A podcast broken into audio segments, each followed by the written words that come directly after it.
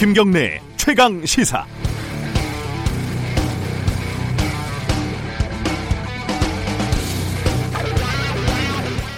전 정권에서 임명된 정부 산하기관의 임원의 사표 제출 현황 문건이 청와대에 보고됐다는 진술을 검찰이 확보하고 수사를 하고 있습니다. 자유한국당은 이전 정권과 급이 다른 초대형 블랙리스트라며 특검을 추진하겠다고 밝혔습니다. 청와대는 정상적인 체크리스트라며 블랙리스트로 먹칠을 하지 말아달라고 밝혔고요. 블랙리스트건 체크리스트건 정권과 코드가 다른 인사들을 관리했다는 의혹이라는 점에서 비슷한 측면이 있고, 그 대상이 문화예술인 등 민간인이 아니라 청와대가 인사권을 가지는 산하기관 임원이라는 점에서 다른 측면도 있습니다. 법적 해석은 결국 검찰 수사로 이루어지겠지만 지금까지 청와대의 반응은 문제가 있습니다. 김태우 전 수사관이 의혹을 처음 제기했을 때 청와대는 환경부 문건에 대해 아는 바가 없다고 했다가 인사수석실에 보고가 됐다는 점이 드러나자 합법적인 리스트라고 말을 바꿨습니다. 문건이 인사수석실에 보고됐다는 사실을 몰랐다면 사안을 제대로 파악하지고, 파악하지도 않았던 것이고, 알고도 일부러 말하지 않았다면 거짓말을 했다는 비판을 피하기가 어렵습니다. 이월 이십일일 목요일 김경래 최강시사 시작합니다.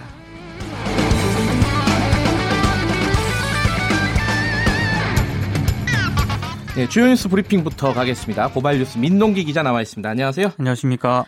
아, 환경부 어, 문건 파동. 자, 이게 좀 정리를 해볼 필요가 있겠어요? 환경부가 이전 정부 출신 산하기관장을 내보내려고 표적 감찰을 했다, 이런 네. 의혹이 제기가 됐는데요. 검찰이 수사 중인데 청와대 관여 여부로 조사를 확대를 하고 있습니다. 네. 서울 동부지검 형사 육 부는 최근 환경부 관계자 소환 등을 통해서 청와대 인사수석실 등이 관여한 정황을 확보했다고 밝혔는데요. 네. 검찰은 김은경 전 환경부 장관을 출국 금지시켰고 조만간 재소환할 방침입니다. 네. 하지만 청와대는 환경부 장관이 일부 산하기관에 대해 감사를 벌이도록 한 것은 적법한 감독권 행사라고 밝혔고요. 네. 그러면서 검찰 수사 결과가 나오지 않은 만큼 언론도 블랙리스트라는 먹칠을 삼가해달라, 이렇게 요청을 했습니다. 네. 근데 이 사건의 파급력을 가를 열쇠는요, 결국 이전 정권 때 임명한 임원들의 사표를 종용하는 과정에 청와대가 불법적으로 개입했는지 이 여부인데요. 예. 법조계에서는 아직 명확한 사실관계가 드러나지 않은 만큼 수사 추이는 지켜봐야 한다, 이런 의견도 나오고 네. 있습니다. 이게 좀 엇갈리더라고요. 그렇습니다. 기사를 보면은 어, 환경부나 아니면 청와대나 이쪽에서 사태를 종용했다, 이렇게 인터뷰를 한 사람들도 있는데 네. 뭐 청와대 입장에서는 아니, 우리는 사태를 말렸다 오히려, 그런 예, 보도도 그렇게 있습니다. 얘기도 하고요. 네. 이게 좀 사실관계가 명확하게 드러났으면 좋겠습니다. 자, 북미회담 관련해서요.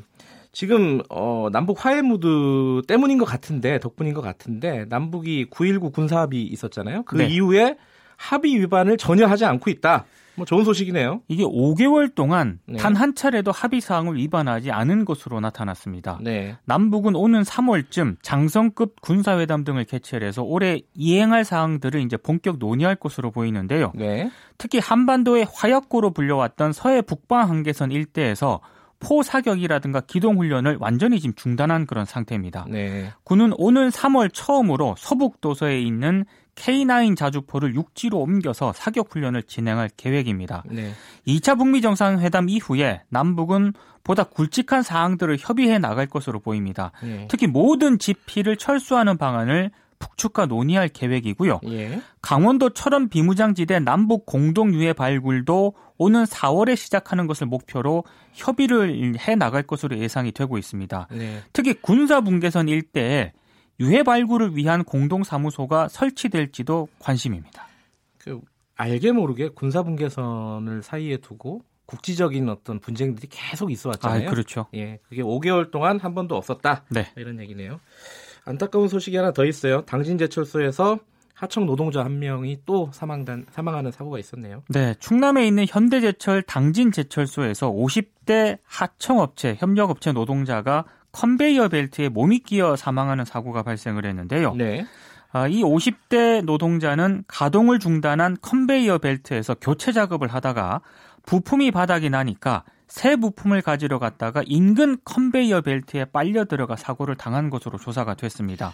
네. 이 오십 대 이모 씨는 현대제철 당진제철소에서 컨베이어 벨트를 전문적으로 수리하는 협력업체 소속 비정규직 노동자인데요. 네.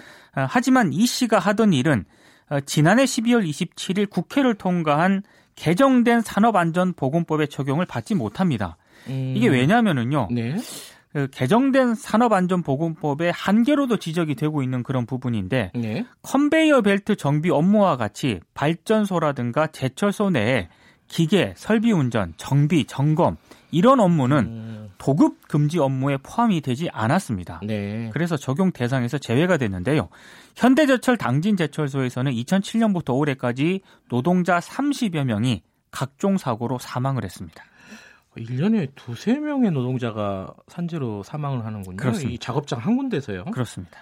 이게 산업안전보건법 이게 어, 개정이 됐지만 김영균 씨 죽음 이후로 네. 개정이 됐지만은 조금 더 손볼 필요가 있어요. 그렇습니다. 뭐 예. 대표적으로 기업 살인법 이런 그렇죠. 것. 근데 이게 이름이 좀 무서워서 사실 어, 산재가 발생됐을 때 기업주를 좀 엄격하게 처벌하자 이런 취지인데 네. 그런 제도적인 정비가 조금 더 이루어져야 되지 않을까라는 생각이 드네요. 좀 이게 화제가 됐던 뉴스인데 아파트 경비원 특히 고가의 백억짜리 아파트 경비원이 폭행을 당했다 주민한테 이게 네. 어떻게 된 일입니까? 아파트 입구를 통과할 때 차단기를 바로 열어주지 않았다는 이유로 이제 폭행을 했. 했다고 하는데요. 네. 녹취록이 공개가 됐거든요. 네. 경비원이 급하게 적을 것이 있어서 잠깐 놓쳤다고 수차례 사과를 했지만 이 폭행을 행사한 권모 씨는 욕설을 섞어가면서 젊어서 경비원 일을 왜 하냐. 네가 하는 일이 여기서 문 여는 일 아니냐.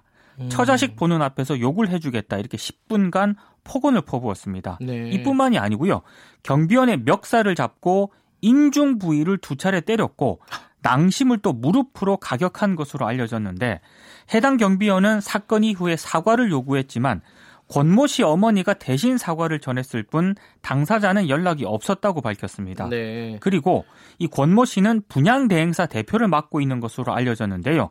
이 권 씨의 어머니는 해당 아파트 입주자 대표 회의에서 경비원 등의 용역 계약을 담당하는 총무이사인 것으로 지금 확인이 됐습니다. 네. 참고로 이 아파트 있지 않습니까? 예. 지난해 구월 기준 백삼십육점사 제곱미터인데 예. 이게 백오억 삼천만 원에 매매가 돼서 어휴. 실거래가 최고액을 등록을 하기도 했습니다. 어, 그러면 한 사십 평 정도 되는 건데 그렇습니다. 이 백억이 넘어요? 사십 평에 백오억 삼천만 원이 야. 이 거래가 됐습니다.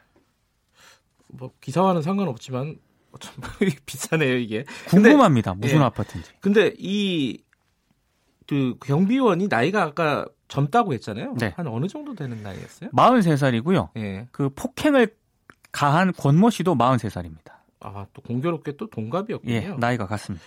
저는 이 부분에서 이게 되게 어이없는 일이기도 하고 갑을 갑질이잖아요 일종의. 그렇죠. 근데 굉장히 좀 놀라운 사실은 마흔세 살 먹은 권 씨가 직접 사과를 하지 않고 어머니가 사과를 했다는 점이 이게 뭐지? 좀, 좀 이해가 안 가는 상황입니다. 네. 스카이캐슬인가? 막 이런 느낌도 들고요. 좀 어이가 없는 사건이네요. 자, 조현아 씨 소식이 또 들어왔어요. 이게 어떤 내용입니까? 조현아 전 대한항공 부사장과 지금 이혼 소송 중인 남편이 있습니다. 박모 씨인데요. 네. 조현아 전 부사장에게 폭행을 당했다면서 상해 등의 혐의로 고소를 했습니다. 네. 근데 이 남편 박 씨가 조 전 부사장이 자신에게 폭행을 행사한 영상과 사진을 경찰에 제출을 했는데 네. 케이비에스가 이걸 입수해서 어제 보도를 했거든요. 네. 근데 사진을 보면은 남편 박 씨가 뭔가에 목이 졸린 흔적이 선명히 나오고요. 아울러 얼굴에도 피가 날 정도의 상처가 있습니다. 네. 그리고 다진, 다른 사진을 보면은 이 남편 박 씨의 엄지발가락이 뭔가에 맞은 듯 패이고 찢어져 있는 음. 그런 상황인데요. 네. 이 남편 박 씨 측은 조현아 전 부사장이 자신에게 태블릿 피씨를 던져서 상처를 음. 입었다고 주장을 하고 있는데 또 아내 이 조 씨가 자녀들을 학대했다는 내용도 고소 사실에 포함을 했습니다. 네. 하지만 조현아 씨 측은 두 사람의 혼인관계는 남편 박 씨의 알코올과 약물 중독 문제 그리고 아이들에 대한 무관심과 방치로 파탄이 된 것이라면서 의혹을 전면 부인을 했고요. 이 박 씨가 이혼 위자료나 재산 분할에서 우위를 점하기 위해 거짓 주장을 하고 있다고 반박을 했습니다. 이게 공교롭게도 지금 말씀해 주신 두 사건이 다 약간 그 부유층의 일탈 행위인데 네. 조현아 씨는 정말 끝이 없이 뉴스가 나오는군요. 한동안 계속 나올 것 같습니다. 근데 좀 이것도 좀 기사랑 상관없는데 던진 게 태블릿 피시라는 게 좀 네. 비싼 거잖아요. 아, 그렇죠. 보통 던져도 종이컵 같이 이렇게 싼 거를 던지는데 참 이게 조현아 씨 소식이 좀 그만 나오는 때가 왔으면 좋겠습니다. 네. 자, 마지막으로요. 그 우리 그 채용 비리 이게 전수조사한 결과가 나왔잖아요. 이거 간단하게 정리하시죠. 공공기관 채용비리 혐의 백팔십이 건을 정부가 적발을 해서요. 네. 이제 삼십육 건은 부정청탁과 친인척 특혜 비리 의혹으로 나타났는데 네. 상당히 좀 문제가 심각한 것으로 조사가 됐습니다. 백팔십이 건, 거의 이백여, 이백 건 가까운 채용비리가 공공기관에서 적발이 됐다. 네. 자, 이 소식은 잠시 후에 국민권익위원회 직접 연결해가지고 자세히 좀 알아보도록 하겠습니다. 오늘 여기까지 듣겠습니다. 고맙습니다. 고맙습니다. 고발뉴스 민동기 기자였습니다. 김경래의 최강시사 듣고 계신 지금 시각은 일곱 시 삼십육 분이네요. 김경래의 최강시사는 여러분의 참여를 기다립니다. 샵 구칠삼공으로 문자메시지를 보내주세요. 짧은 문자 오십 원, 긴 문자 백 원.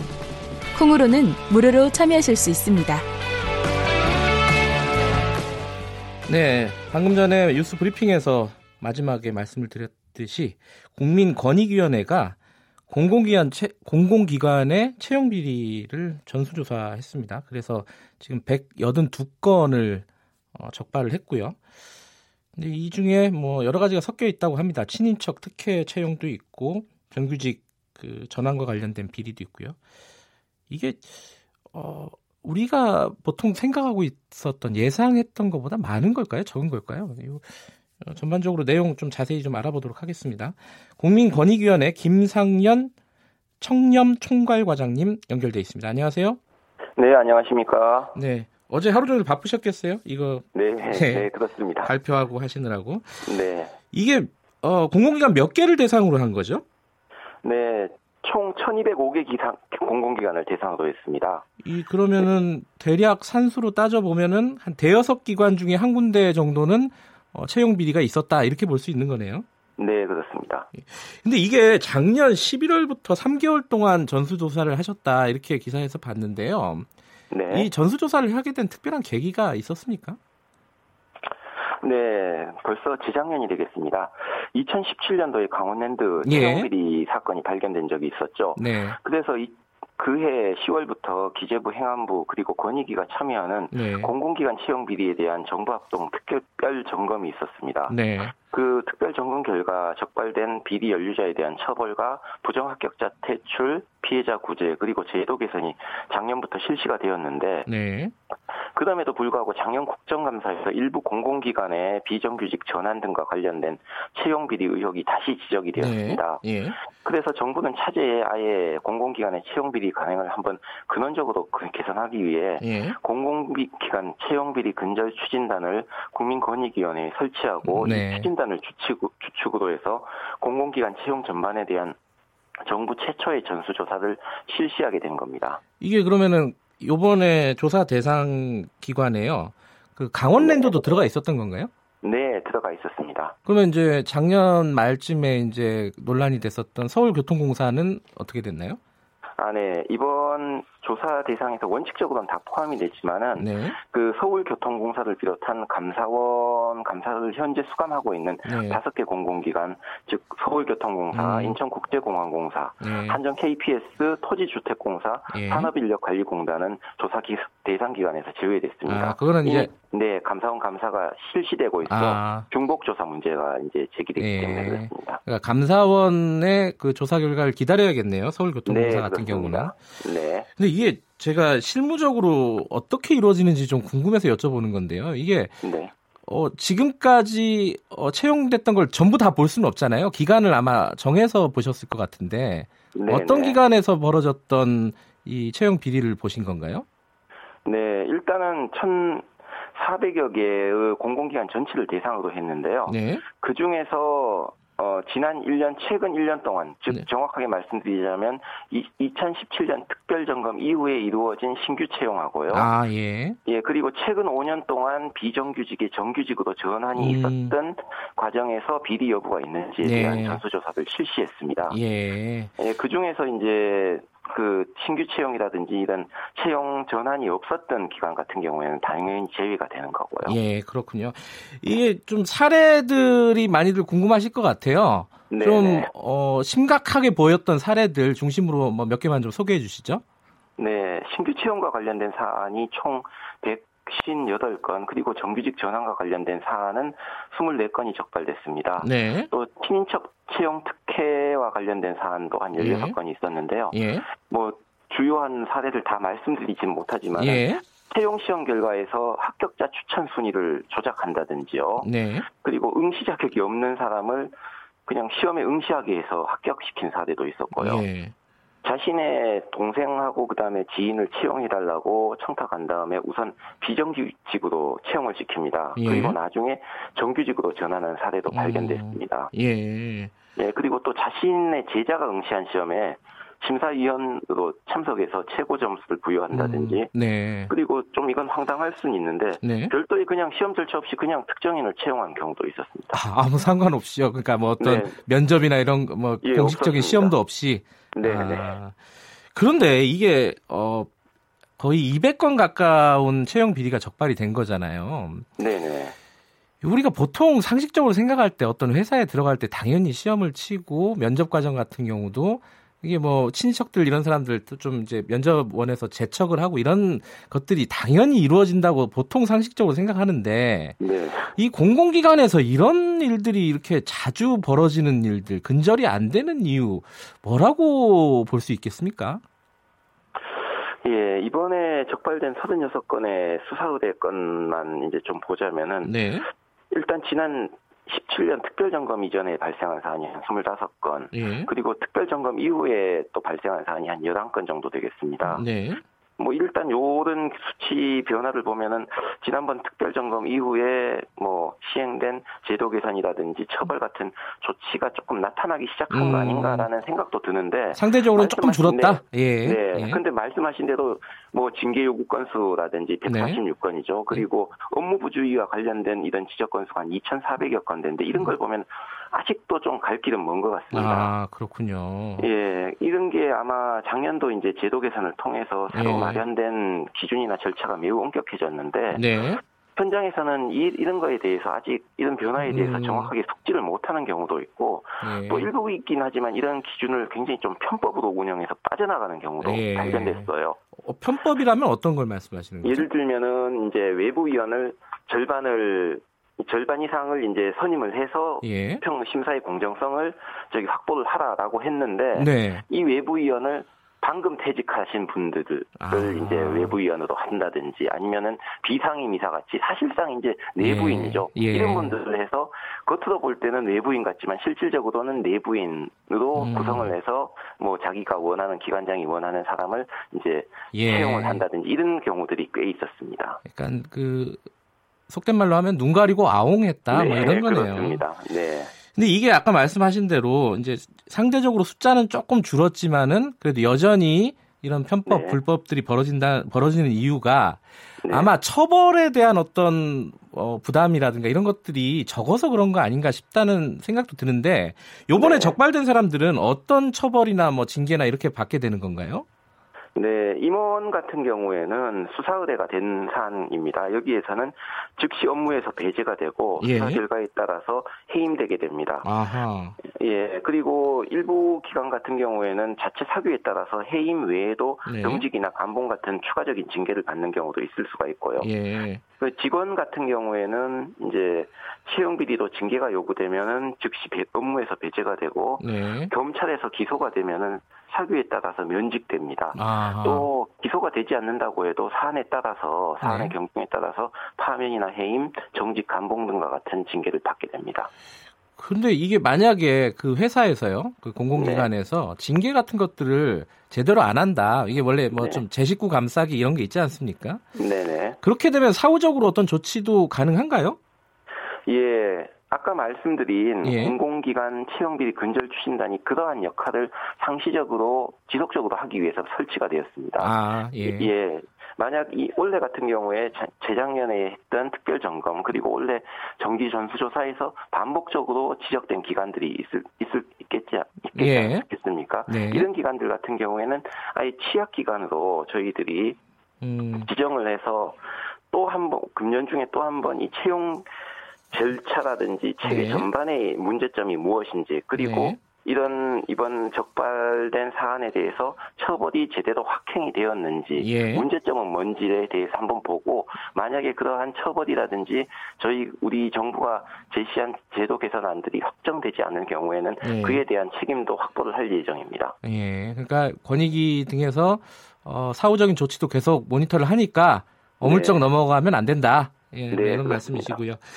네. 근데 몇 가지 궁금한 게 있는데, 하나는 요번에 이제 그 채용 비리에 연루된 기존의 임직원들은 뭐 징계를 받거나 뭐 면직이 되거나 뭐 이렇게 절차를 밟겠지만은, 그런 부정한 방법으로 채용이 된 당사자들 있지 않습니까? 네.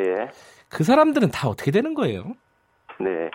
일단 부정합격자 본인이 이제 검찰에 기소될 경우에는요. 네. 이 경우에는 이제 채용 비리 직접 가담자에 해당이 됩니다. 네. 그렇게 될 경우에는 이제 사규에 따라서 즉각적인 퇴출 절차가 시작이 됩니다. 음. 즉, 그 직장에서 이제 나가야 되는 거죠. 그러니까 기소가 그리고, 될 경우에는요. 네, 예. 그렇습니다.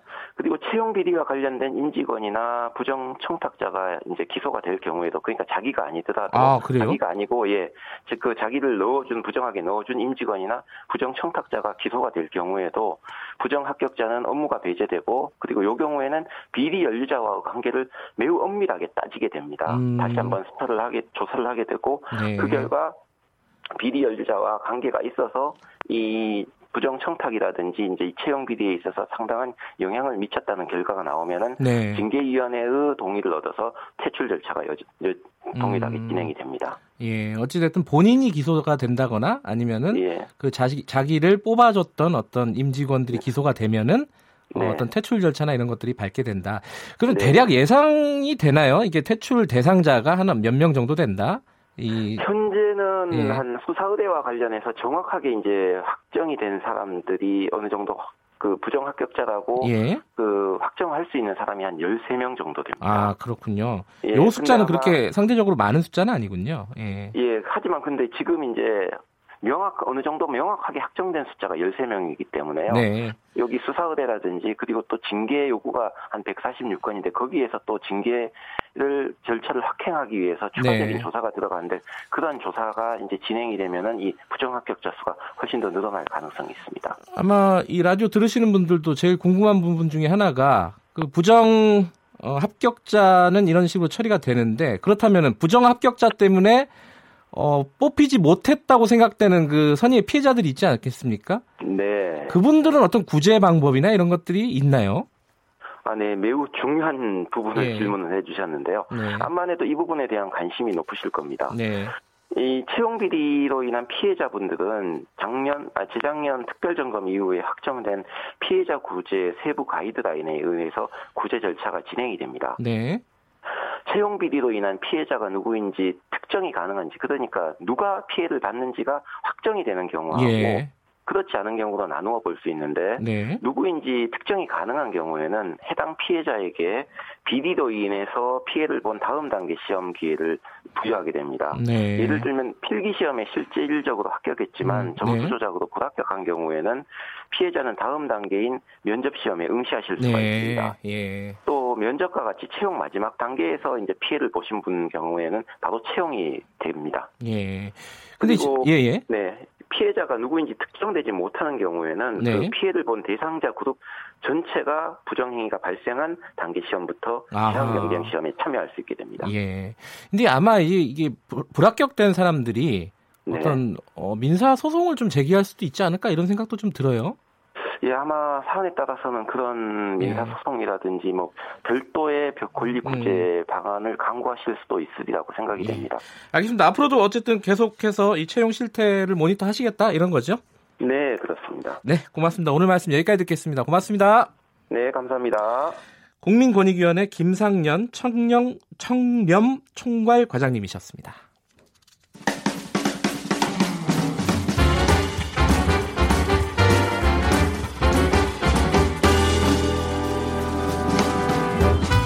여러분의 아침을 책임집니다. 김경래의 최강시사. 가장 핫한 스포츠 소식을 가장 빠르게 전달해드리는 최강 스포츠, 케이비에스 스포츠 취재부 김기범 기자 나와 있습니다. 안녕하세요. 안녕하세요.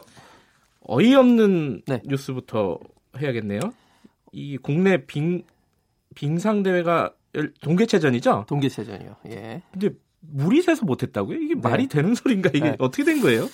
그 동계체전 스피드 스케이팅 경기가 어제 태능 빙상장, 태능 선수촌 네. 옆에 있는 국제 빙상장이 있는데요. 네. 천장에서 물이 새서 경기를 진행 못했습니다. 오전 열한 시에 시작될 경기가 연기돼가지고 오후 다섯 시에 뭐 시작됐는데요. 아이고.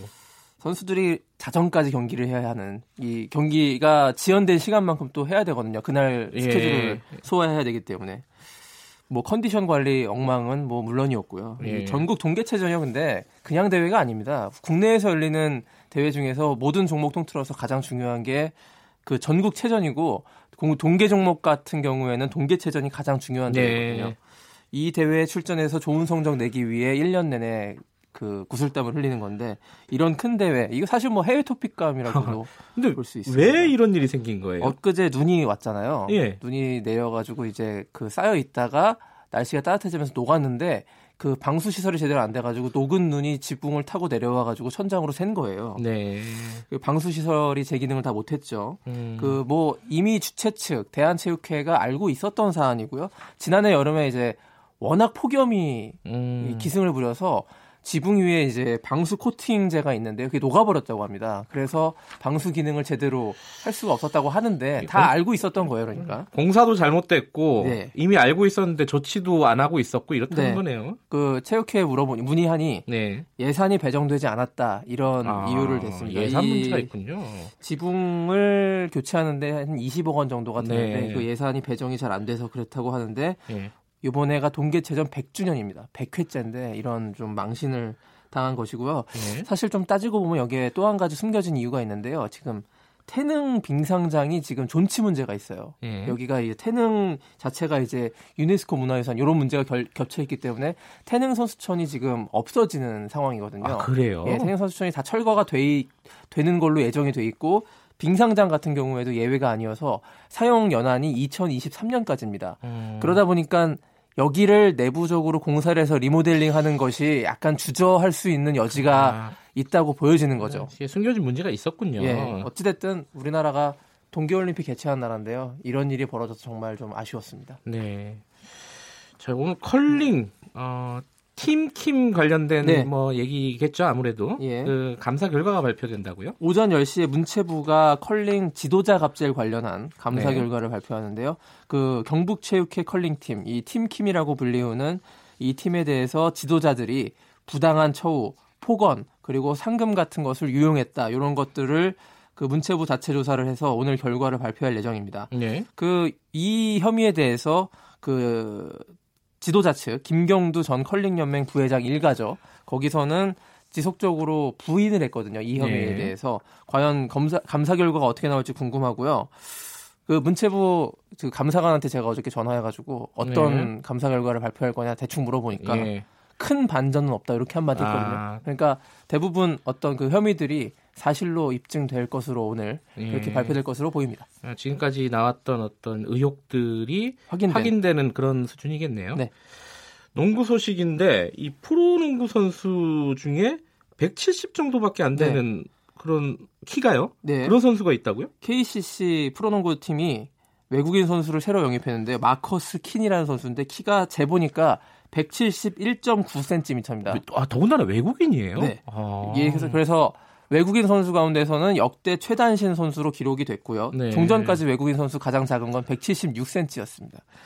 그 백칠십일 점 구 센티미터는요. 앞으로도 깨지기 힘든 기록인데요. 앞으로 이제 외국인 신장 제한 제도가 이 미터, 이 미터요. 그게 예. 폐지됐잖아요. 예. 그렇기 때문에 다 키 큰 선수를 영입할 가능성이 많기 때문에 이게 가장 최단신 기록으로 남을 가능성이 아니, 많습니다. 근데 키도 작은데 네. 잘하니까 영입했을 거 아니에요? 득점력이 엄청나다고 해요. 한 평균 득점이 한 삼십 점에 육박하고요. 아. 미국 그 대학농구리그 있지 않습니까? 네. 엔씨에이에서 거의 득점왕을 차지했을 정도로 아, 그래요? 슈팅력이 발군이라고 하고 어제 영상 보니까 백칠십일 점 구 센티미터 키로 덩크슛을 하더라고요. 에?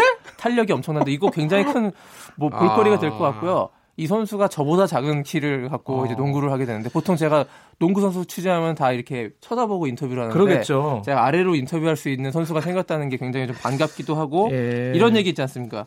농구는 키로 하는 것이 아니다. 아 그래요? 이걸 과연 증명할지. 저 같은 예. 사람한테 꿈과 희망을 주는 네. 소식입니다. 여기까지 듣겠습니다. 고맙습니다. 케이비에스 스포츠 취재부 김기범 기자였고요.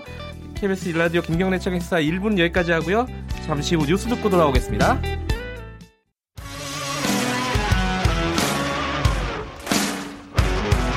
탐사보도 전문기자 김경래 최강시사. 김경래 최강시사 이 부 시작하겠습니다. 이 부에서는요. 어, 먼저 국회 얘기 좀 하겠습니다. 국회가 지금 선거법 개정 관련해가지고 패스트트랙으로 처리를 하냐 마냐 이거 좀 논란이 있습니다. 지금 어, 국회가 올스톱되어 있는 상태이기도 하고요. 이게 될지 안 될지 그리고 연동형 비례대표제 관련된 논의도 아직 끝나지 않았고요. 여기에다가 지금 자유한국당 최규일 의원이 미국에서 스트립바에 출입했다 이런 논란이 있는데 이걸 지금 녹색당에서 검찰이 고발했어요. 이게 이제 스트립바에 출입했다고 고발을 한 건 아닌 것 같은데 이게 어떤 내용인지. 또 하나가 또 국회의원들이 세금 낭비하는 부분들. 뭐 제가 있는 뉴스타파랑 같이 어, 시민단체들과 함께 이렇게 그걸 파헤치고 있는데 이 부분도 좀 문제고요. 여기에 다 관여되신 분입니다. 어, 정치개혁, 국회개혁을 필생의 업으로 삼고 계신 분이죠. 자, 녹색당 공동운영위원장, 비례민주주의연대 대표, 세금도둑을 잡아라 공동대표. 아유, 굉장히 기네요. 하승수 대표님 연결하겠습니다. 안녕하세요. 네, 안녕하십니까. 아유, 저, 전화가 잘 안 들리네요. 여보세요? 네, 아, 그러세요. 아, 아 예, 바깥이라서. 예, 아, 바깥이시군요. 아, 저기 제가 마, 말씀드린 게 맞나요? 그 정치 개혁을 필생의 업으로 생각하고 계신 분입니다. 예. 야, 아니, 뭐 최근에 어쨌든 열심히 뭐 활동을 예. 하고 있습니다. 자, 선거제도 개혁부터 좀 여쭤볼게요. 네. 지금 뭐 두 가지 쟁점이 있는데 그 연동형 비례대표제가 있고 패스트트랙이 있는데 먼저 뭐 간단하게 패스트트랙 지금 그 더불어민주당에서 추진하겠다라는 쪽으로 얘기를 했어요. 네네. 이게 이제 자유한국당에서는 의원 총사퇴하겠다 이랬고요. 만약에 패스트트랙으로 걸면은 이 네. 선거제 관련된 법안을 어떻게 보십니까 지금? 어 저는 뭐 패스트트랙으로 가는 게 뭐 상식적이라고 생각합니다. 왜 그렇죠? 왜냐하면은 뭐 어, 사실은 작년 십이월 십오일날, 네. 어, 그 오 당이 약속을 한 게 올해 일월 말까지 선거법 개혁안을 합의 처리하겠다. 네. 어, 그 당시에 나경원 자유한국당 원내대표까지 참여해서 합의를 한 건데요. 네. 근데 벌써 일월 말이 지났는데, 음. 예, 문제는 자유한국당이 그동안, 어, 자기 입장도 내질 않았습니다. 네. 어, 그러니까 한마디로 말해서 정당으로서 역할을 지금 포기하고 있는 것이라고 할 수 있는데요. 네. 어, 이렇게 한 정당이 목리를 부릴 때, 그 한정당의 목리 때문에 중요한 법안을 국회에서 통과시키지 못한다면 그건 뭐 말이 안 되는 상황입니다. 네. 그래서 만들어진 게 패스트트랙이라는 제도라서 네. 저는 현재 상황이라면 당연히 패스트트랙을 써야 한다고 생각하고요. 네. 그리고 뭐 자유한국당에서 총사퇴하시겠다면 그건 뭐 하시면 될 거라고 생각합니다. 네. 어차피 뭐 정당으로서 자기 역할도 못 하는데 예. 뭐 그분들이 국민들 그 세금만 축내고 있을 거라면 지금처럼 저는 뭐 총사퇴하고 어 뭐 그렇게 하더라도 패스트트랙을 해서라도 네. 저는 뭐 선거법 개정안을 처리하는 게 네. 지금은 반드시 좀 필요하지 않나 생각합니다. 그런데 이게 패스트트랙으로 간다 하더라도요. 이게 네. 길게 잡으면 삼백삼십일, 그러니까 거진 일 년이 걸려요. 네네. 그렇게 걸려서 선거법이 개정되면은 다음 총선에 문제가 없는 겁니까? 어떻습니까? 아, 네네. 지금 삼월 초까지 패스트트랙을 걸면 네. 어, 내년 한 일월 말 정도에는 본회의 표결을 할 수가 있습니다. 예. 네, 그렇게 되면은 이제 내년 사월 총선에 적용을 할 수가 있거든요. 가능해요? 그래서, 예. 네, 그렇습니다. 그래서 이제 삼월 초가 이제 일종의 마지노선이라고 할 수 있고, 예. 어, 그걸 지나면 패스트 트랙도 쓸 수가 없습니다. 음. 그러면 사실상 이십 대 국회에서는 뭐 선거법 개혁뿐만 아니라, 예. 뭐 고위공직자 비리수사처 설치라든지 여러 가지 개혁 과제들이 다 물 건너가게 됩니다. 네. 어, 그래서 저는 뭐, 어, 선거뿐만이 아니라 고위공직자 비리 수사처 설치 같은, 네. 뭐, 검찰 개혁이나 또는 뭐, 재벌 개혁 법안들도, 예. 어, 한꺼번에 일괄해서 패스트 트랙으로 지금은 넘겨야지, 음. 이십 대 국회가 끝나기 전에 뭐, 입법 성과를 그래도 좀 낼 수 있을 거라고 생각합니다. 그런데요, 이 패스트 트랙은 이제 절차적인 문제고, 내용으로 들어가면요.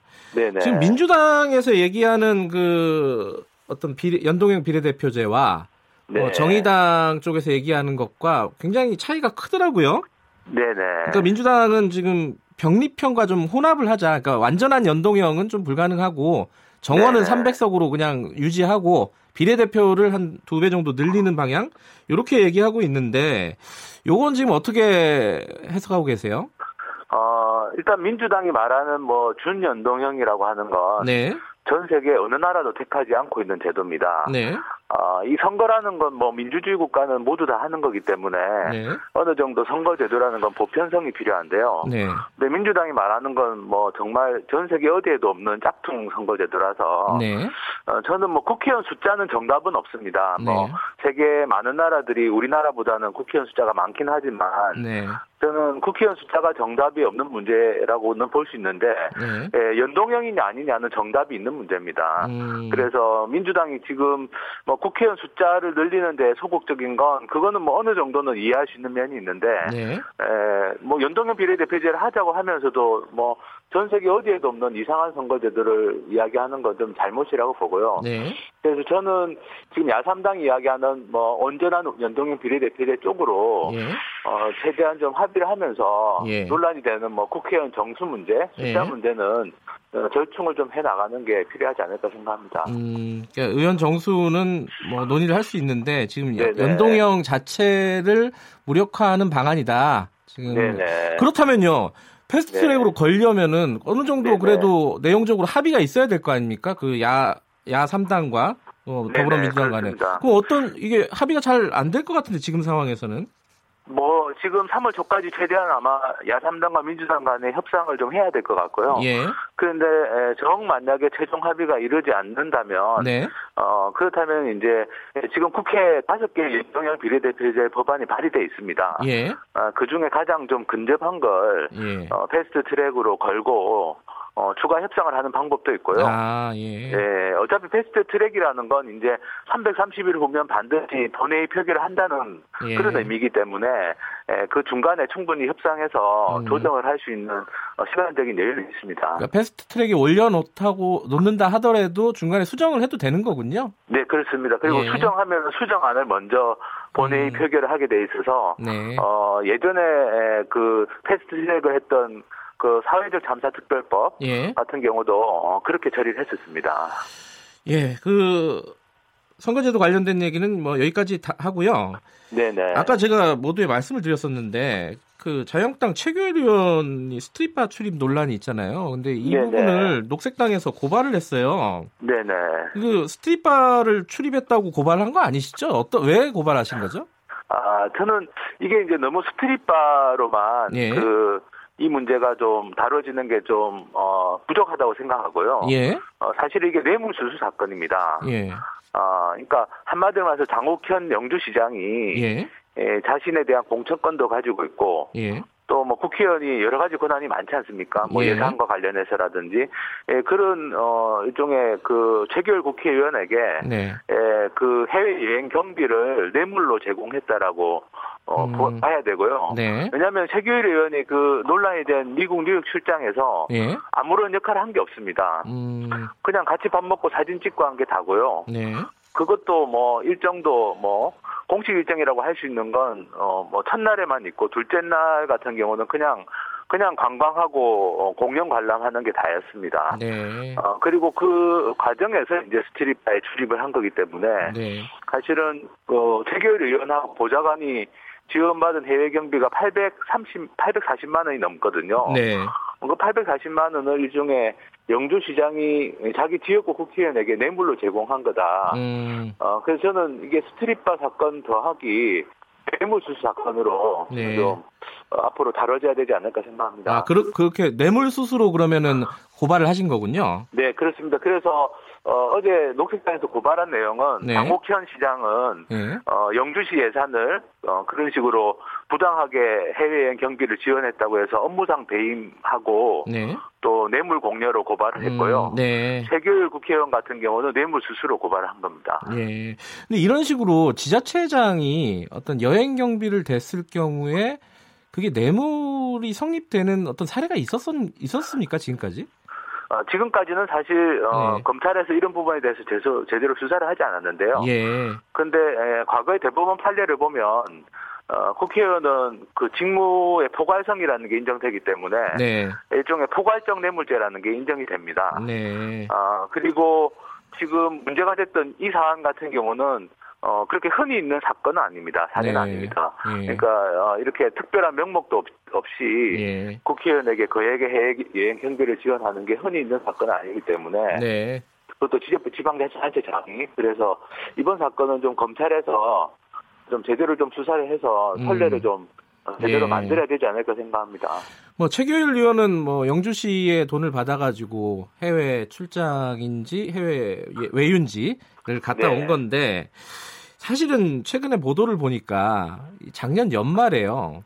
네네. 국회의원들이 대거 무려 백이십육 명이 십일월, 십이월에 해외 출장을 나갔다고 하더라고요. 그중에 물론 필요한 출장도 있었을 건데 아마 네네. 필요 없는 출장도 굉장히 많았을 것으로 추정이 돼요. 네네. 이렇게 지금 외유 출장을 국회의원들이 많이 가는 이유, 이건 뭐라고 보십니까? 어, 정말 이거는 뭐 한마디로 말하면 네. 연말에 왜 보도블록 교체하지 않습니까? 네네. 똑같은 겁니다. 그러니까 국회 예산안에 매년 이렇게 국회의원들이 해외여행, 뭐 해외 연수, 출장을 가는 어, 예산이 편성이 되는데요. 네. 그걸 주로 이제 연말에 남아 있으면 집중적으로 쓰는 겁니다. 음. 어 그래서 사실 어 이렇게 관 관행적으로 네.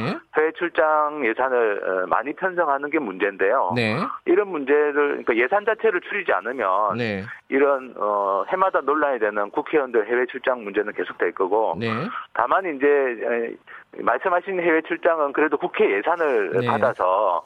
어, 그러니까 합법적으로 가는 출장이라고는 볼 수 있습니다. 그 자체로는. 네. 네. 근데 앞서 말씀드린 최규일 의원 건은 국회 예산이 아니라 네. 지방자치단체 예산을 받아서 간 거기 때문에 네. 에, 더 문제가 있고요. 네. 그리고 이제 그 국회 예산으로 가는 거 말고도 지금 피감기관 예산으로 여전히 네. 가는 케이스들이 있습니다. 네. 어, 그런 케이스들까지 다 포함해가지고 좀 저는 전면적인 좀 실태 조사 같은 게 좀 필요하지 않나 생각합니다. 음, 뭐 가이드라인 같은 것도 없나요, 아마? 예, 뭐 국회에서는 아주 좀 허술한 예. 어, 사후 관리 정도만 되고 있고요. 예. 나머지 피감기관 출장이나 아니면 지자체 예산으로 네. 지원받은 경우는 아예 국회에서 관리 자체가 안 되고 있습니다. 아, 그렇군요. 이게 이제 국회 예산 관련된 얘기가 나와서 하나 더 여쭤보면요. 최근에 그 세금 도둑을 잡아라 그러니까 하 대표께서 있는 그 시민단체와 어, 뉴스타파와 같이 이제. 그 국회의원들 세금 낭비 실태를 지금 추적을 하고 있지 않습니까?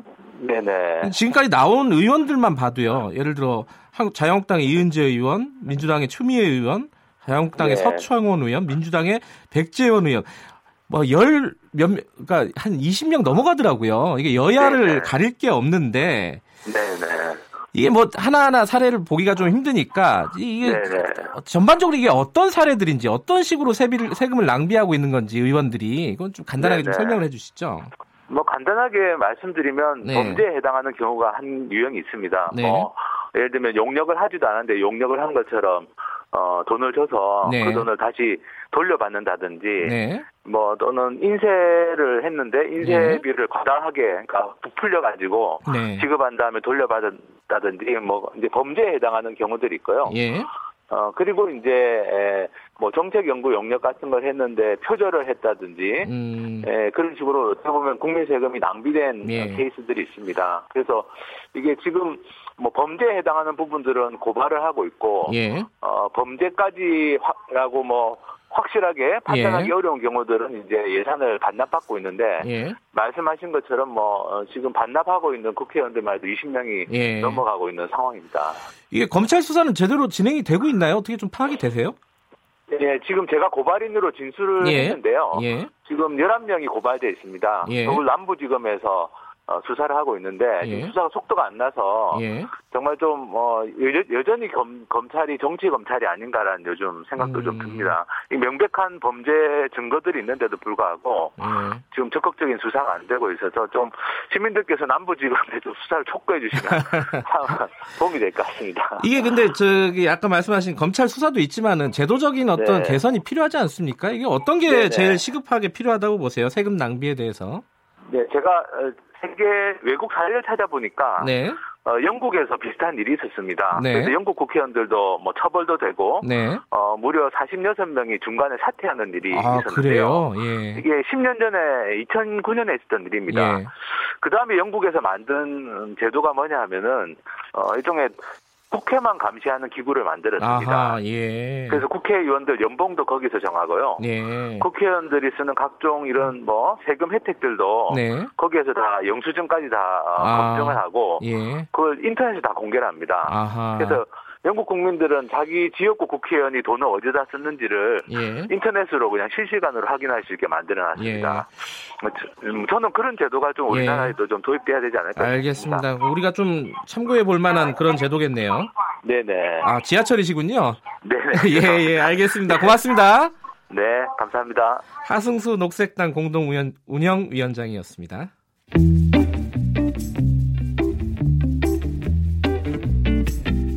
여러분께서는 지금 뉴스타파 김경래 기자가 진행하는 케이비에스 일라디오 김경래의 최강시사를 듣고 계십니다.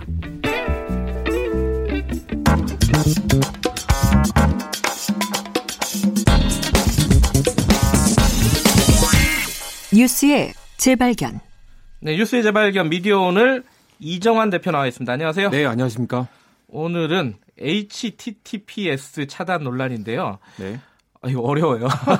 이 네네. 단어 자체가 어려운데 네. 이게 에이치티티피에스 이게 뭐예요? 네, 보통 인터넷 주소 앞에 붙이죠. 주소 입력하기 전에. 에이치티티피였는데 예전에. 네. 하이퍼텍스트 트랜스퍼 프로토콜인데요. 예. 하이퍼텍스트는 이렇게 클릭하면 다른 페이지 넘어가는 그 링크 네. 방식을 말하고요.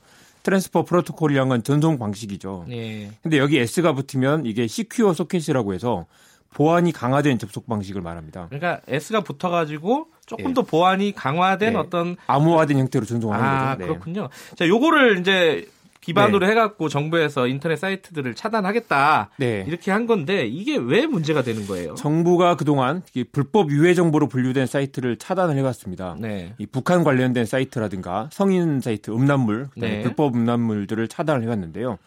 접속을 하려고 하면 이게 워닝 닷 오알 닷 케이알로 음, 자동으로 넘어가게 돼 있습니다. 경고 페이지네요. 네네. 네.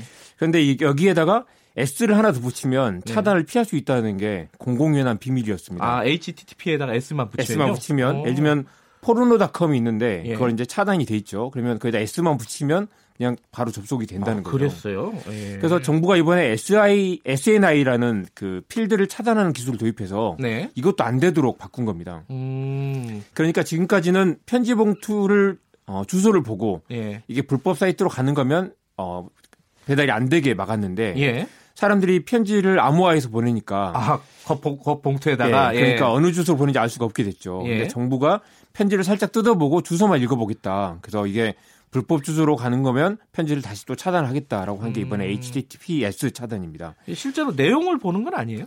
내용을 보지는 않습니다. 아, 그 그래요? 살짝 뜯어보긴 하는데 이제 주소만 본다는 건데요. 그러니까 이걸 가지고 내용까지 보지 않느냐라는 우려가 나오는 것이죠. 그래요? 어쨌든 걱정하는 사람들이 많아가지고 네네. 청와대 국민청원을 했는데 이게 이십만 명이 넘었다고요? 네. 방금 보니까 이십오만 명이 넘었고요. 아, 그래요? 네, 이게 이십만 명을 넘기면 청와대가 답변을 내놓게 돼 있죠. 왜 이렇게 반응이 경, 뜨거울까요? 이게? 그러니까요. 반대 이유는 크게 두 가지인데요. 예. 첫째, 인터넷 검열이 본격화하지 않겠느냐. 이게 어, 주소만 보는 게 아니라 일단 뜯어봤으니까 안주까지 볼 수 있지 않겠느냐라는 아, 이유가 있는 거고요. 시작이다 이거는. 네. 예. 그리고 이렇게 막더라도 브이피엔이라든가 얼마든지 우회할 수 있는 방법이 있는데 왜 네. 이런 차단을 하느냐라는 겁니다. 아, 실효성도 없는데 네. 왜 하는 거냐. 근본적으로 막을 수 없을 뿐더러 예. 이 정부가 이걸 들여다보게 되면 포르노 사이트뿐만 아니라 이 국가 권력이 국민들 사생활을 들여다보고 감시 네. 또는 감청이 일, 일상화하는 거 아니냐라는 우려가 음. 나오고요. 중국이나 러시아에서 하는 그런 방법이다라는 이야기도 나옵니다. 예전에 제가 중국에서 예. 촬영을 해가지고 시진핑이 예. 그 뭐죠 그 조세도피처를 운영했다는 기사를 썼어요. 예. 그랬더니 중국에서 뉴스타파 차이, 사이트를 막았더라고요. 예. 그런 방식이라 이거죠. 예, 그렇습니다. 근데 이게 이 사람들의 우려처럼 정부가 예. 실제로 어떤 그 사생활이나 이런 것들을 들여다볼 수 있는 거예요? 어떻게 되는 그렇습니다. 거예요? 당장 이 정부가 메일이나 메신저 등의 내용을 다 들여다볼 수 있는 건 아니고요. 예. 일단 정부가 차단을 하려고 하면 에스케이 브로드밴드나 케이티 등 예. 인터넷 서비스 사업자들이 차단을 하도록 이렇게 이제 그 지시를 하는 거죠. 예. 만약 정부가 내용을 들여다보려면 어, 영장을 받아서 통신사 음. 서버를 압수를 해야 되는데요. 예. 어, 우려하는 사람들은 이게 영장 없이도 할 수 있지 않겠느냐라고 오심하는 사람도 있는데 네. 그건 지금 에이치티티피에스 차단하고 전혀 별개의 문제고 예.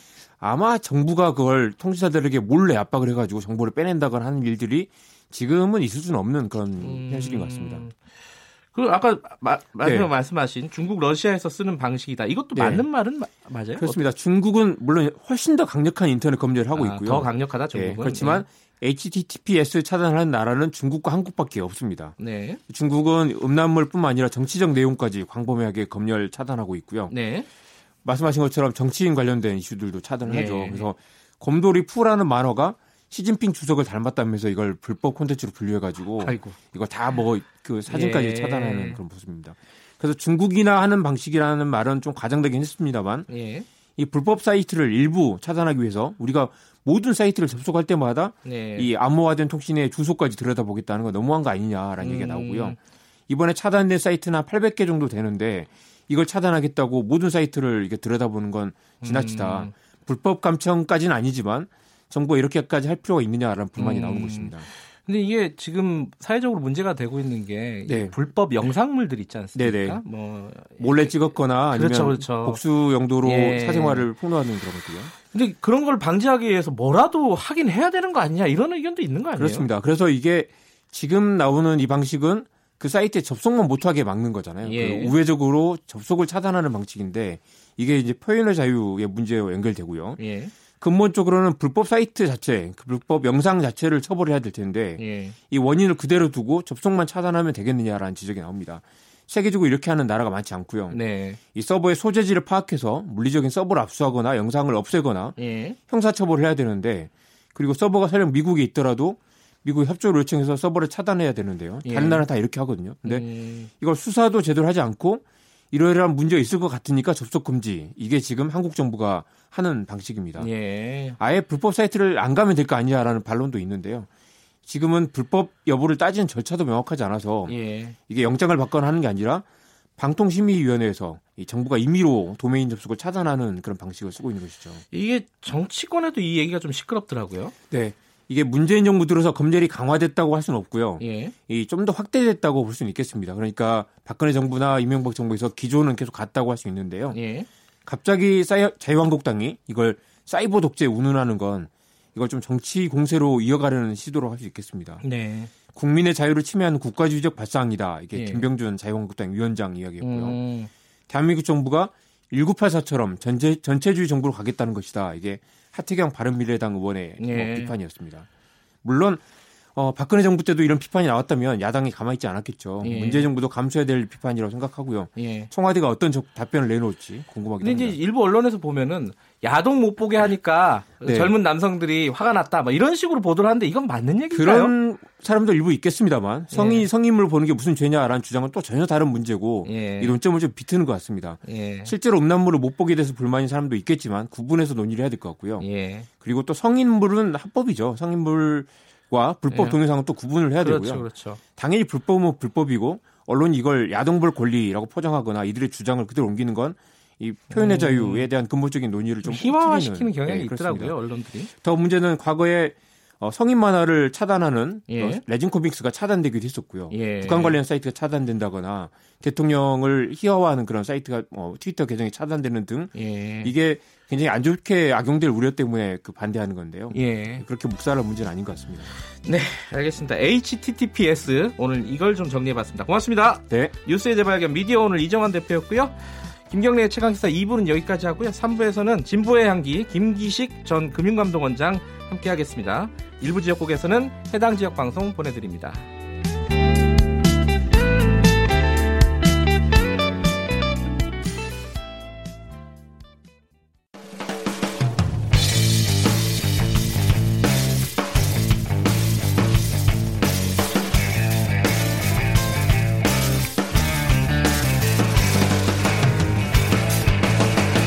김경래의 최강시사.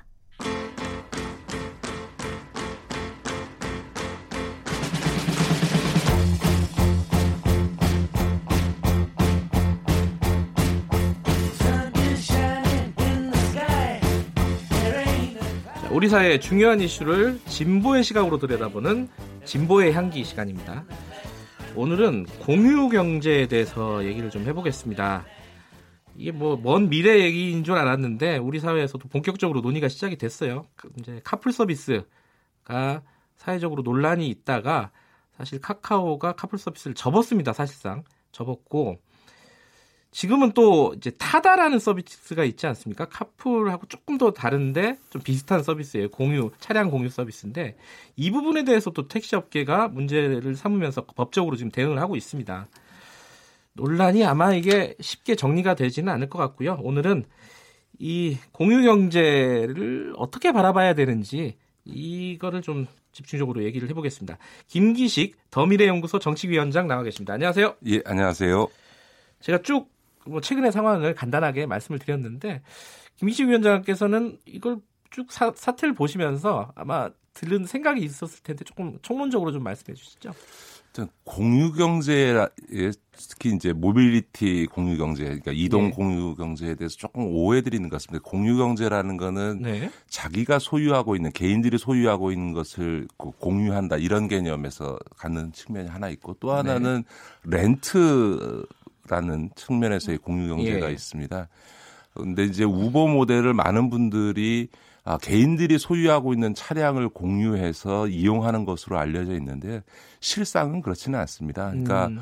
우버 차량의 대부분은 사실은 우버를 통해서 리스해준 차를 네. 어, 그 우버 택시 기사들이 예. 어, 쓰는 거고요. 예. 그래서 어, 우버 기사들이 노동자다. 그래서 최근에 어, 영국과 미국에서는 우버 기사들의 노동자성을 인정하는 판결이 연이어 나왔습니다. 네. 그런 점에서 마치 우버 모델이 개인 소유 차량을 공유하고 있는 것처럼 이해하시는 거는 어, 잘못 이해되고 음. 있는 거고요. 그러니까 그런 의미에서 보면 우버가 신종 택시업에 해당한다라고 보는 게 아. 오히려 어, 타당한 지적이고요. 이와 관련해서는 이천십육 년으로 제가 기억합니다만 네. 엠아이티에서도 분석을 해봐, 해보니까 네. 오히려 우버 노동자들이 기존 택시 노동자보다도 월급이 더 적고 네. 대신에 어, 특수고용 노동자처럼 노동자성은 인정받지 못하고 네. 오히려 장시간 노동에 시달린다라고 하는 점에서 과연 이 우버 공유경제 모델이 음. 어, 바람직하냐라고 하는 비판과 논란이 사실 외국에서도 상당히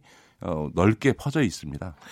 그러면 그러니까 공유경제의 성공적인 모델로 보기는 쉽지가 않다. 우버라는 어떤 그 차량 공유 서비스가. 아니요. 시장에서는 여러 가지 효과가 나타납니다. 예를 네. 들어서 미국이라든가 중국이라든가 네. 동남아에서는 이런 이제 뭐 우버니 디디추니 그랩과 같은 차량 공유 네. 업체들이 굉장히 활성화되어 있는 게 사실인데요. 그런데 예. 하나 특징적인 것은 지금 이 세 나라에 비해서 한국이나 일본이나 유럽 같은 나라에서는 이런 그 우버 같은 모델이 별로 정착되고 있지 못합니다. 이 차이는 뭘까요? 그건 한마디로 얘기하면 한국이나 일본이나 유럽은 대중교통 수단이 이미 많이 발달돼 있는 나라고요. 아하. 중국이나 미국 같은 데는 가보시면 알지만 대중교통 자체가 별로 발달돼 있지 않은 나라입니다. 그런데 음. 중국 입장에서 보면 이제 대중교통 인프라를 까느니 차라리 이런 모델을 통해서 그걸 대체하는 게 훨씬 효과적이라고 보는 거죠. 그런 점에서 네. 어, 우버 모델이 전 세계적으로 다 모든 나라들이 따라가는 트렌드다라고 보는 것도 맞지 않고요. 아하. 대체로 그 나라의 역사적 조건에 따라서 성공하기도 하고 실패하기도 합니다. 예를 들어서 네. 프랑스만 해도 우버를 금지했고요. 그 스페인도 작년 여름에 우버 모델을 그 하려고 하다가 택시 기사들의 엄청난 반발과 집회 시위로 인해서 그게 유보됐습니다. 그러니까 지금 나타나고 있는 현상이라고 하는 게 꼭 우리나라만 후진 지역에서 나타난다. 이거는 좀 사실이 왜곡되어 있는 거고요. 예. 되게 이렇게 대중교통 수단 택시가 이미 발달되어 있는 나라들에 대해서는 이 우버 모델에 대한 저항이라고 하는 게 전 세계적으로 오히려 보편적이라고 볼 수 있습니다. 음. 아까 지금 스페인도 우리랑 비슷하게 택시업계에서 반대해서 네네. 우버가 중단이 됐다고 네네. 하셨는데 프랑스도 비슷한 케이스인가요? 그러면? 프랑스는 아예 금지시켰습니다. 그, 이미 정부에서. 당연히 예. 택시업계에서 네, 많이 반발했고요. 네. 그렇군요. 이게 우리나라의 특수한 얘기가 아니군요. 그렇습니다. 그런데 그럼에도 불구하고 뭐 그런 어떤 방향성 있지 않습니까? 공유 경제가 지금 우리 이제 사 차 산업혁명이다 막 이래가지고 우리 경제가 나아갈 방향처럼 얘기를 하고 실제로 이제 그거의 어떤 시작 단계가 뭐 이런 차량 공유 서비스 뭐 이런 거라고 생각하고 적극적으로 추진하려고 하는데 이 각종 뭐 이해 집단들이 가로막아서 그런 것 같다. 아니, 제대로, 제대로 추진이 안 된다. 우리 미래에 뭐 먹고 살 거냐. 이런 걱정들. 이런 거는 어떻게 봐야 될까요? 근데 이제 공유경제의 미래상이 꼭 밝은 거냐라고 하는 점에서 아까도 말씀드렸던 것처럼 예. 지금 우버 모델이라는 이런 것들이 개인들이 소유하고 있는 것을 쉐어하는, 그러니까 공유하는 이런 개념으로 되고 있는 게 아니고요. 예. 어, 실제로는 리스라는 것 때문에 사실은 아까 말씀드렸던 것 중에 하나 빠뜨린 거는 우버 노동자들이 겪는 가장 큰 고통은 뭐냐면 그 차량 리스 비용을 우버 기사들이 부담을 하게 됩니다. 네. 우버 회사가 아니고 그러다 네. 보니까 어, 월급은 더 낮은데 리스 비용 부담 때문에 되게 고통스럽다 이런 이제 네. 외국에서도 분석 결과가 나오는데요. 네. 결국은 이런 이제 차량 공유 업체라고 하는 사실 공유인지 잘 되면 모르겠습니다만 저는 네. 신종 택시업 혹은 신종 렌트업이라고 생각하는데 신종 렌트업, 예. 그런 모델들이 확산되어지게 되면 예. 사실은 굉장히 독점적인 어, 기업들이 소위 이동 시장을 다 장악하게 되는 결과가 나타나게 됩니다. 이 과정에서 예. 물론 소비자의 편익성이 편의성이 높아질 수는 있겠는데 쉽게 비유하면 대형마트가 동네에 들어오면 대체로 동네 주민들은 야 마트 들어오니까 좋아 이렇게 그렇죠. 생각하고 예. 영세상권이나 골목상권에서는 생존권이 예. 무너진다고 싸우지 않습니까? 그런데 이제 몇 년의 과정을 거쳐서 우리 국민들이 아 대형마트의 편의성도 좋긴 하지만 골목상권이나 영세상인들 음. 전통시장은 지켜야 된다는 생각을 하지 않습니까? 예. 사실은 소비자의 편익성과 소위 영세 자영업자들의 보호라고 하는 것에 균형을 찾아야 된다는 것에 대한 우리 사회의 합의가 있는 것처럼 이런 이제 소위 모빌리티 공유업체가 일정하게 소비자의 편의성을 높이는 건 맞지만 그것 때문에 수십만 이 택시 노동자들과 그 가족들이 생존권의 위협에 빠진다라고 음. 하면 마치 우리가 대형마트의 발전을 막을 필요는 없지만 네. 동시에 영세상권이나 골목상권을 보호해야 되는 것처럼 예. 그렇게 적, 이해하시는 게 저는 청취자들께서 옳지 않을까 음. 싶습니다. 근데 요번에 이제 우버, 우버는 아니고 이제 카풀 서비스와 택시업계의 대립을 보면요. 결국 사회적 대화 기구에서 이제 중단하는 걸로 사실상 이제 합의가 이루어지지 않았습니까? 네. 근데 그 과정에서 이제 정부의 입장은 이렇게 정리할 수 있을 것 같아요. 이제 홍남기 부총리가 얘기를 한 건데 지금 말씀하신 부분이랑 일맥해요. 그 공유경제는 활성화되는 것은 맞지만은 기존의 이해관계자의 반대, 이 현실을 고려해야 된다 이렇게 얘기를 했단 말이에요. 그런데 네. 이런 공유경제를 주창하고 계신 분들이 있어요. 우리 이제 일종의 뭐 유명하신 분들 중에는 이재용 소카 대표 같은 네. 분들은 이게 지금 시대의 착오적인 발언이다. 어느 시대의 부총리냐 도대체. 답답하다 이거죠. 이게 우리 사회가 갈 길이 지금 네, 네, 방향이 네. 있는데 그걸 막기만 해서 되겠느냐. 이런 반론들은 어떻게 봐야 될까요?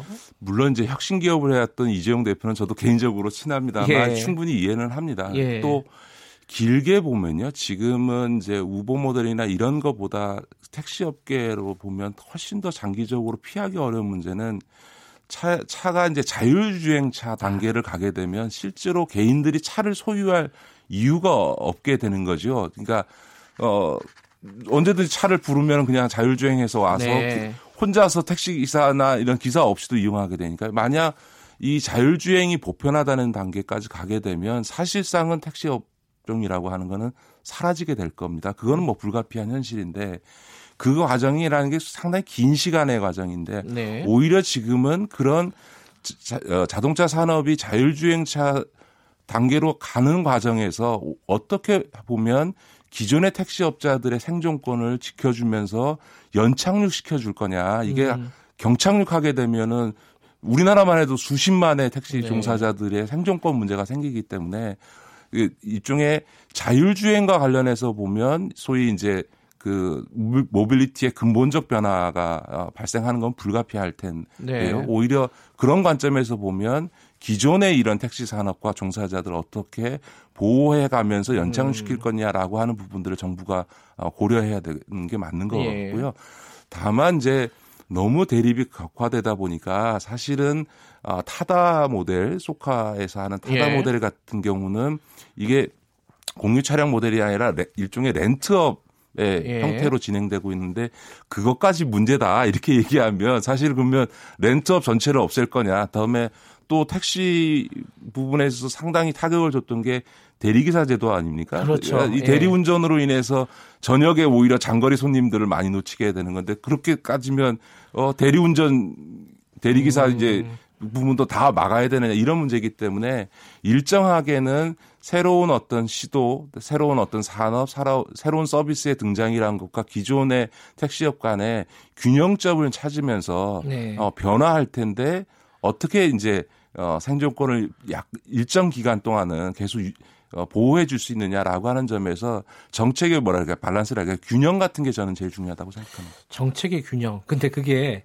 어, 어떻게 좀 나쁜 시각으로 보면요. 안 좋은 시각으로 보면 이도 아니고 저도 아닌 계속 이렇게 여론에 미, 밀려가지고 이, 이쪽도 고려해야 되고 저쪽도 고려해야 되고 그러니까 정책이 어떤 일관성이라든가 어떤 방향성이 좀 떨어지지 않느냐 이런 우려도 있지 않습니까? 맞습니다. 그러니까 저는 이 문제에 있어서 정부에서 조금 접근을 잘못했다고 생각을 합니다. 아, 지금 상황은 정부 입장에서 보면 이른바 속된 표현입니다만 개도구락도 다 놓친 거죠. 예를 들어서 예. 모빌리티 혁신 기업 입장에서는 우리 기사, 비즈니스 기회를 놓쳤다고 예, 생각하고 예. 택시 예. 종사자들은 택시 종사자들로 불만이고 국민들은 국민들대로 예. 도대체 뭐 이 소문난 잔치에 먹을 거 없다고 시끄럽기만 하는데 도대체 나아지는 게 뭐냐라고 그러네요. 하니까 모두로부터 비판받았으니까 예. 받고 있으니까 사실은 국민 정부로서는 뭔가 혁신적으로 뭘 해보겠다고 하다가 아무것도 얻은 게 없는 셈인데요. 예. 저는 이거를 이렇게 접근하기보다는 네. 어차피 지금 택시 부분 업종 자체는 일정하게 어, 지원과 동시에 효율화 작업을 필요로 하거든요. 그러니까 네. 택시의 공급 과잉이라고 하는 부분도 사실상 있습니다. 예를 들면 샌프란시스코와 대전시를 비교하면 인구는 비슷한데 택시 대수는 여섯 배 이상 많거든요. 대전만 해도 만 대 이상의 택시가 다니니까요. 아, 그래요? 그러니까 쉽게 얘기해서 택시 한 대가 어린아이까지 포함해서 백 명 놓고 영업해야 되니 그게 생존권이 안 되는 거죠. 그게 예. 왜 이렇게 됐냐면 아이엠에프 경제 위기 이후에 대량 실직해서 나와서 음. 먹고 살 길이 없으니까 택시 면허증을 남발해가지고 택시 대수가 확 늘어난 예. 거니까 예. 정책에 의해서 만들어진 이 결과물들에 대해서 어떻게 그러면 택시 서비스를 다양화하고 네. 택시 업종 자체에서의 플랫폼을 구축해서 택시 산업 자체가 소비자의 편익성도 높이고 산업의 발전도 할 수 있도록 택시는 택시대로 음. 조금 접근을 해주고 네. 또 택시와 충돌하지 않는 범위에서 이 모빌리티 혁신 기업들이 지금 타다 서비스와 같은 이런 부분들을 또 확장해 갈 수 있도록 길을 열어주고 예. 또 그렇게 해서 국민들한테는 다양한 서, 택시 서비스를 소위 기다리지 않고 승차 거부당하지 않고 받을 수 있도록 양쪽에 지원해 주는 대신에 국민들에 대한 서비스는 강화하도록 유인책을 끌어내는 예. 이런 좀 각각별로 맞춤형 정책을 추진했어야 되지 않나 이런 생각이 듭니다. 그렇군요. 근데 참 어렵죠. 그게 현실에서 구현하기는 네, 네, 굉장히 네, 어려운 네. 부분이긴 한데 근데 택시는 좀 그런 문제도 있는 것 같아요. 택시에 대한 여론이 안 좋잖아요. 기본적으로. 너무 안 좋죠. 네, 그러니까 네. 이 어떤 지금 말씀하신 합리적인 방안도 아니 다 필요 없고 택시를 굳이 우리가 살릴 필요가 있겠냐. 우리도 세금을 들여가지고 네, 뭐 이런 네. 어떤 시민들의 여론도 조금 일정 정도는 있는 것 같아요. 저는 그래서 이제 택시 우리 노동자분들이시나 택시 예. 업계에서도 지금 일종의 약간 좀 우리가 승기를 잡았다 이런 느낌보다는 네. 택시에 대한 국민들의 이런 높은 불만 네. 음, 이런 것도 좀 고려하셔서 네. 어, 그런 불만을 해소하기 위한 좀 적극적인 노력, 네. 어, 서비스도 좀 강화하고 음. 자체적으로 호출 서비스나 이런 플랫폼 구축을 해서 언제든지 시민들이 택시를 잘 이용하셔. 택시는 공급 과잉이라 그러는데 밤에 택시 잡으려면 택시를 못 잡는 이런 역설적인 네. 상황들을 이 해소를 택시업계가 해줘야 음. 국민들께서 아, 기존 택시 잘 하네라고 생각하지 예. 않겠습니까? 이런 점에서 보면 택시업계 스스로도 어, 국민적 서비스를 강화하기 위한 노력을 예. 해야 되지 않을까 싶습니다.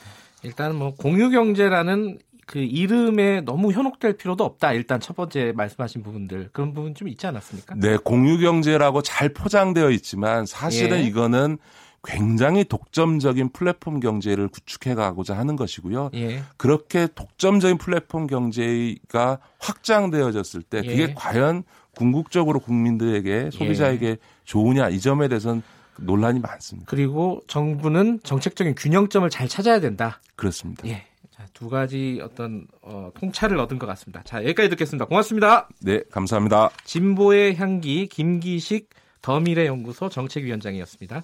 김경래 최강시사 듣고 계신 지금 시각은 여덟 시 사십오 분입니다.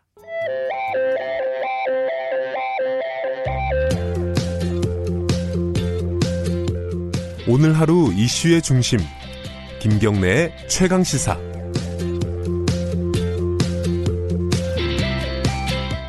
북한군이 난파되었다는 등의 주장을 하며 왜곡하고 폄훼하는 것은 우리의 민주화의 역사와 헌법 정신을 부정하는 것이며 결국 민주주의를 훼손하고 나라의 근간을 무너뜨리는 일입니다. 표현의 자유와 관용이 민주주의를 파괴하거나 침해하는 주장과 행동에까지 허용될 수는 없습니다. 네, 어, 어, 지난 십팔 일 수석보좌관 회의에서요. 어, 문재인 대통령이 오일팔 최근에 어떤 망원 논란과 관련된 발언입니다. 어제요.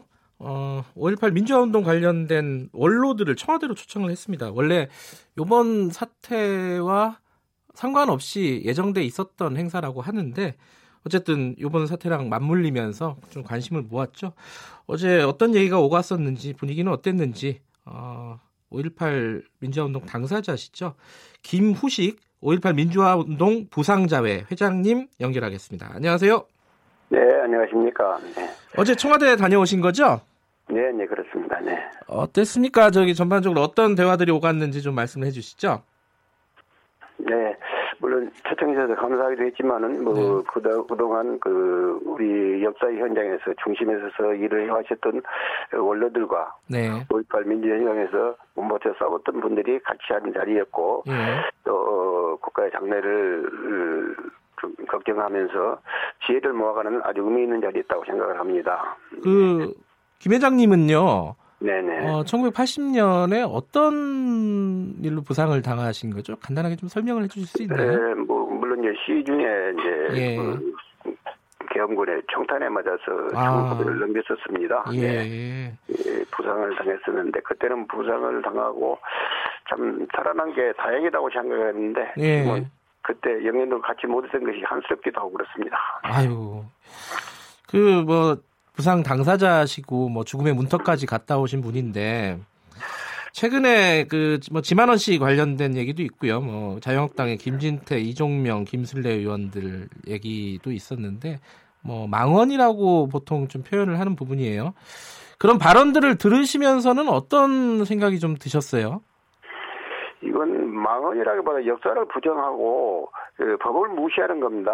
네. 법에서 이미 판결을 해줬고 또 그 정부 국회에서 이미 민주화운동으로 규정을 했으며 네. 또 유공자 예우법을 통과시켜서 예우를 하고자 했던 것이었거든요. 네. 그래서 역사가 정제 역사를 거부하고 왜곡하고 폄훼하는 것은 있을 수 없는 일이고 이거는 만행이고 또 제의 오일팔에 오일팔 이렇게 같은 그런 음, 아주 만행이라고 생각을 합니다. 네. 네.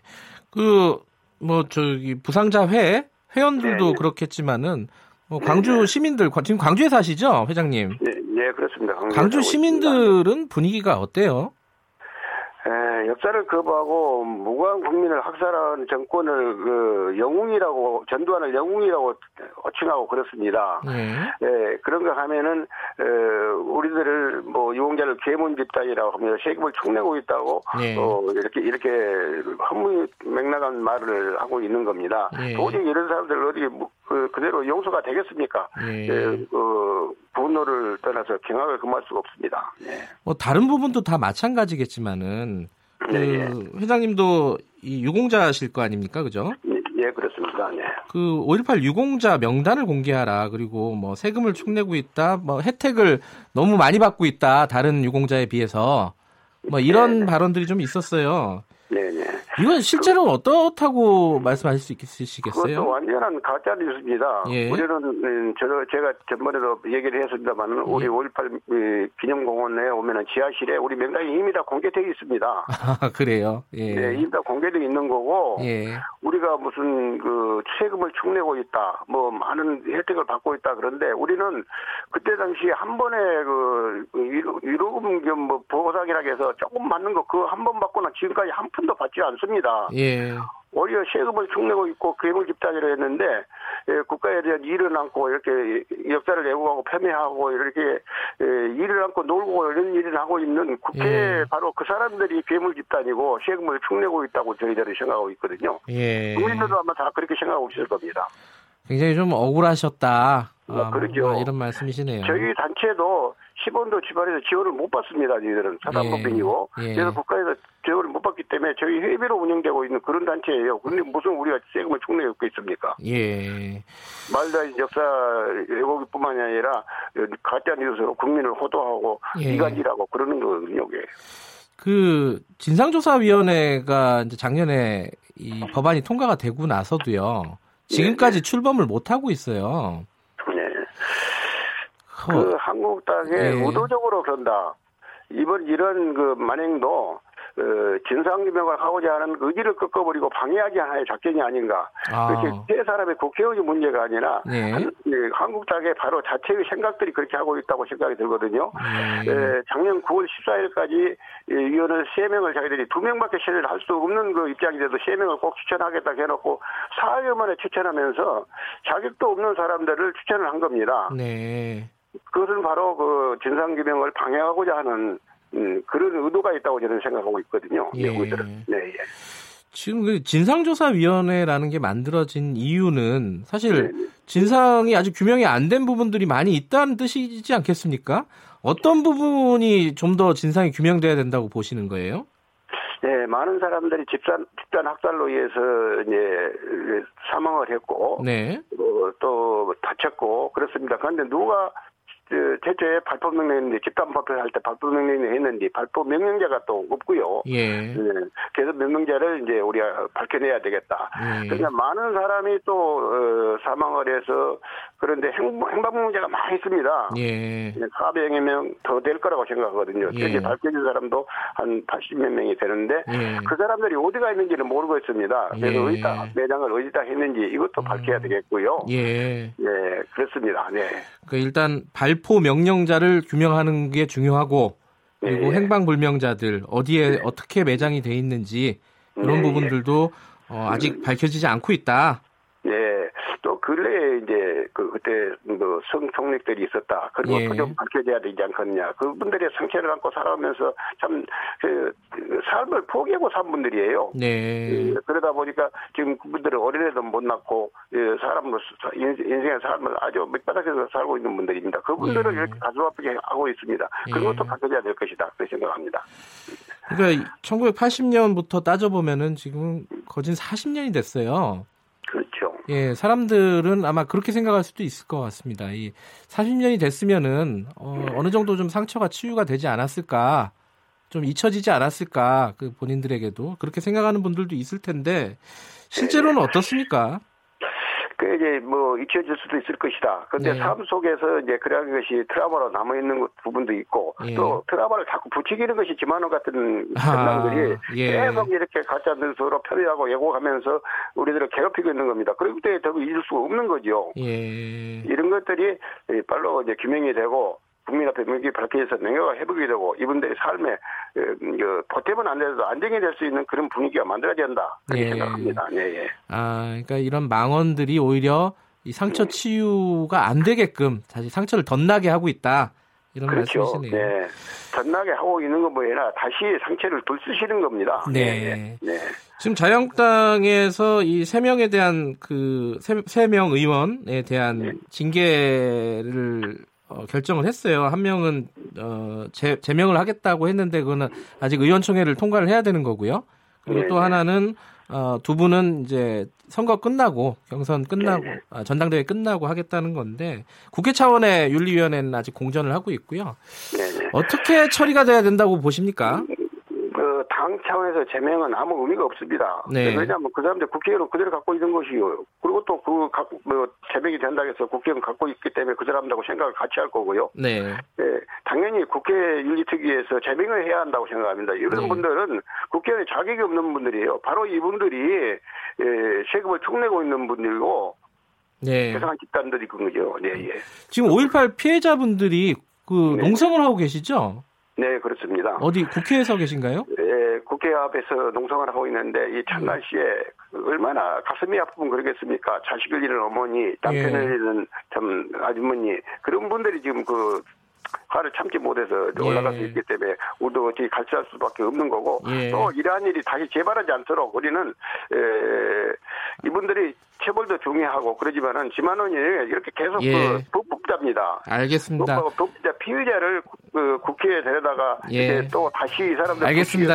회장님 예, 여기까지 예. 들을게요. 그 날 추운데 몸 조심하시고요. 예, 예. 고맙습니다. 감사합니다. 김우식 오일팔 민주화운동 보상자의 회장님이셨습니다. 저는 뉴스타파 기자 김경래였고요. 내일 아침 일곱 시 이십오 분 다시 돌아오겠습니다.